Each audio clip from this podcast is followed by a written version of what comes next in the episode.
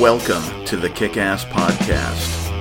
I am your host, the Reverend Captain Kick Ass.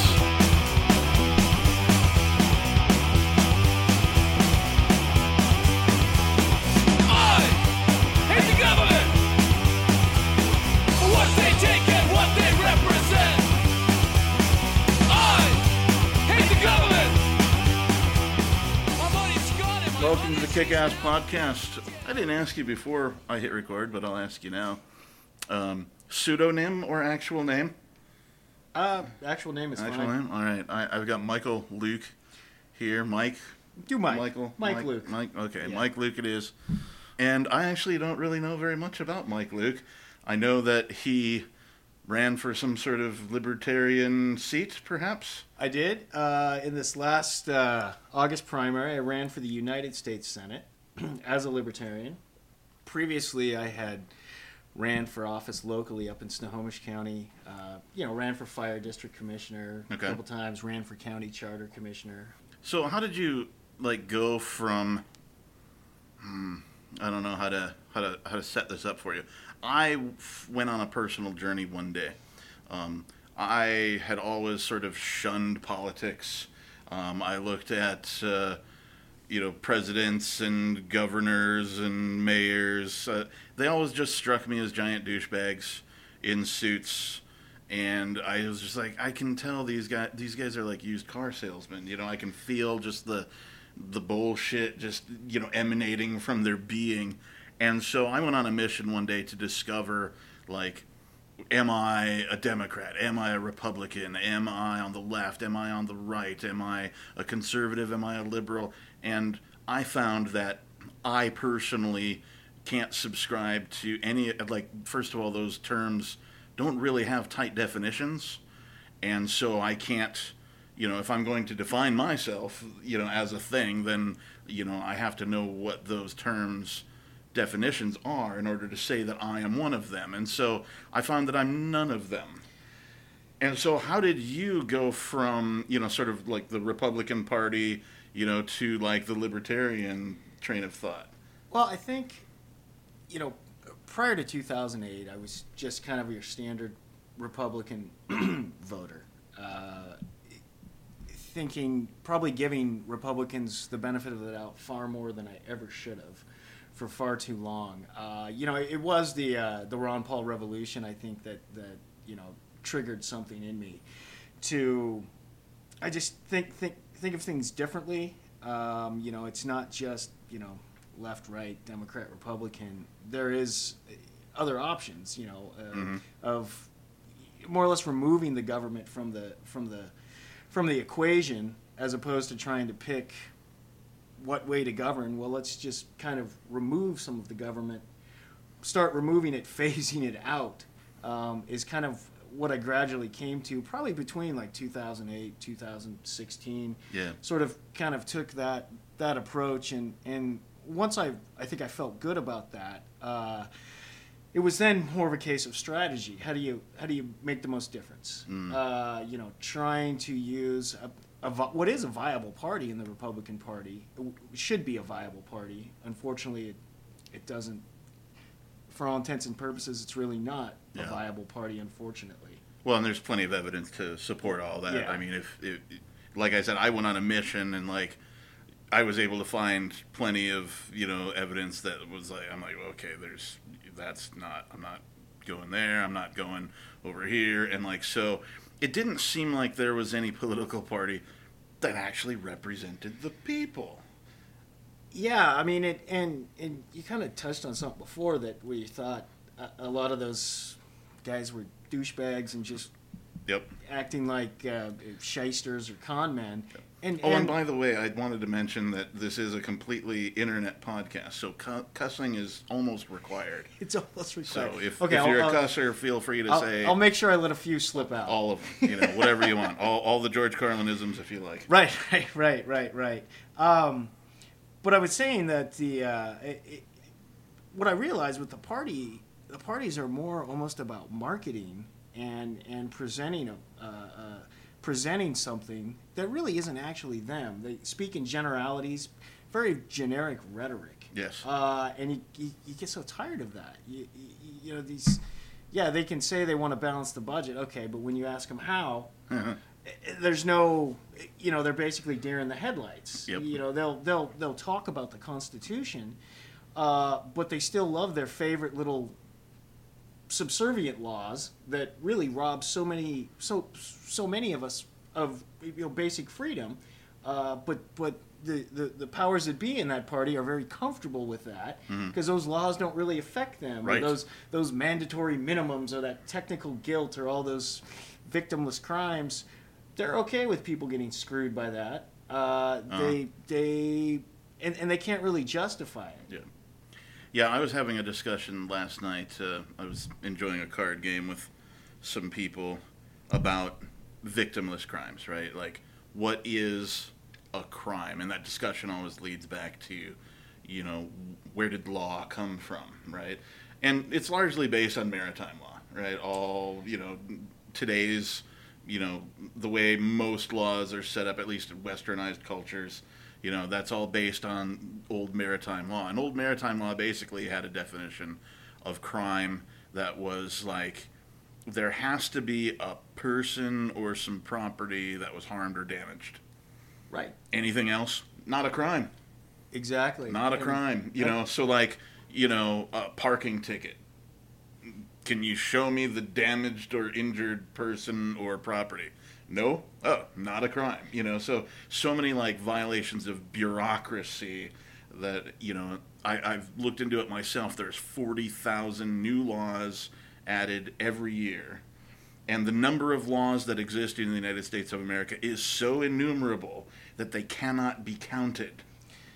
and and the enforcement then becomes selective. Yes. And the the uh, sentences or the consequences for those victimless co- crimes then become very subjective, very subjective. And I think, especially in our criminal court system today, there is a, a, a lack of uh, uh, giving any sort of credence to the intent of the person. Did the person know they were committing a, tr- a crime? Did they hurt somebody? Did they mean to do that? And Right. you know, it's funny. eh, Just recently on that topic, when you when you look at the uh, the Hillary Clinton stuff, and you see where James Comey originally came out and said, "Well, we we don't think there's enough to prosecute. We we don't see any ill intent." Okay, we you know we could debate that, but you know damn good and well, the average person that gets arrested or cited for something like that, they do, they are not given that same consideration by the police officers or the prosecutors. Right, I mean, it's like you know, fill the docket. Let's get those cases in there. Let's run them through and let's scare the crap out of them with mandatory minimums and get them to take some kind of a deal. Yep. Uh, you know, so that's that's a. I mean, that's an unfortunate condition today, and I find that most Republicans are okay with that. And and on your thing on victimless crimes, I remember when I would when I was in the Republican Party, and I would I would uh, you know argue with other Republicans, whether on Facebook or whatever. Yeah. You would always hear people say, "Well, I I had a, a an ex boyfriend, and and he would get high and he would steal from me, and so you can't say that drugs aren't a victimless crime." And I'd say, "Well." here's the thing the the theft is the crime Right. the getting high okay that may have led to bad judgment for him doing that the getting high is not the crime Right. the stealing is the crime the, the the beating up the the hurting somebody else is the crime not the getting high Right. Right. And you know, like, and perhaps that you know leads to you know the fact that here's a person that may need some help if he's so dependent on you know a, a substance that he puts into his body you know to make him feel okay Right. you know and then the other part of that the other side of that is what the law does to drugs by you know keeping them illegal now we're in washington state so we you know marijuana is that's a whole different topic, man, because everybody's like, "Oh, we won. It's legal." And I'm like, "You didn't fucking win. All you did was give half of the money that, you know, should be going to the pockets of the entrepreneurs, the business owners, the growers, you Right. know, the distributors, the retail outlets, and and you give half of that money to the government, the man, for what exactly? What what invaluable product or service has the government provided to the marijuana industry that makes them half owner of the industry. That that makes it worth half of the money that this you know now legal industry. You know what? What it's like they're a partner in this business, right? The silent Right. partner, and they're just taking what's pretty close to fifty percent. You know, because they do it in every stage. They do it at the grow stage, they do it at the distributor stage, and then they do it at the retail stage. But they've provided no additional value other than pre-regulating the industry by mimicking the laws of the alcohol industry. Right, and they've and they've practically the government is practically, you know, you, you said that you know the government's kind of a partner in it. Well, I, I don't know. I think they've kind of taken it over and taken fifty one percent, and I think they're they're majority owner. Because I remember, you know, when I had a I used to own a store and, and we sold beer. Mm-hmm. So I had a liquor license, and you're sort of along those lines. You're almost technically uh, an agent of the state, Right. And so these people that are licensed to sell pot, yeah, they're they're businesses, and and I respect entrepreneurs and small business people like that.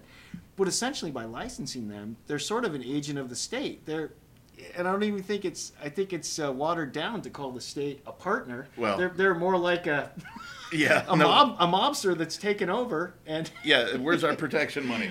right, and you get no protection for the protection money. Otherwise, Guido and Anthony You know, gonna I show mean, up at the door. Yeah, I mean, Yeah. Tony Soprano. If somebody's hurting your business, and you tell Tony, "I'm short because these guys are hurting my business," Tony's probably going to take care of it. Right. What's the state of Washington going to do? They don't give a fuck. Exactly. Yeah. Exactly. Yeah, partner's probably a misnomer for sure. Um, an insurance company can provide all of the things that you know a state claims that it it provides for its its cut. You know what I mean? Yeah. it's taking a cut. Um, it provide it provided no upfront cash to any of these businesses.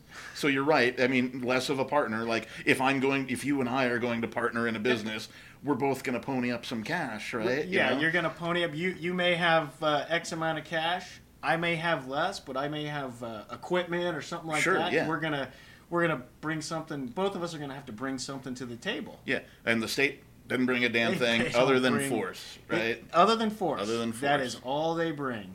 So Yeah.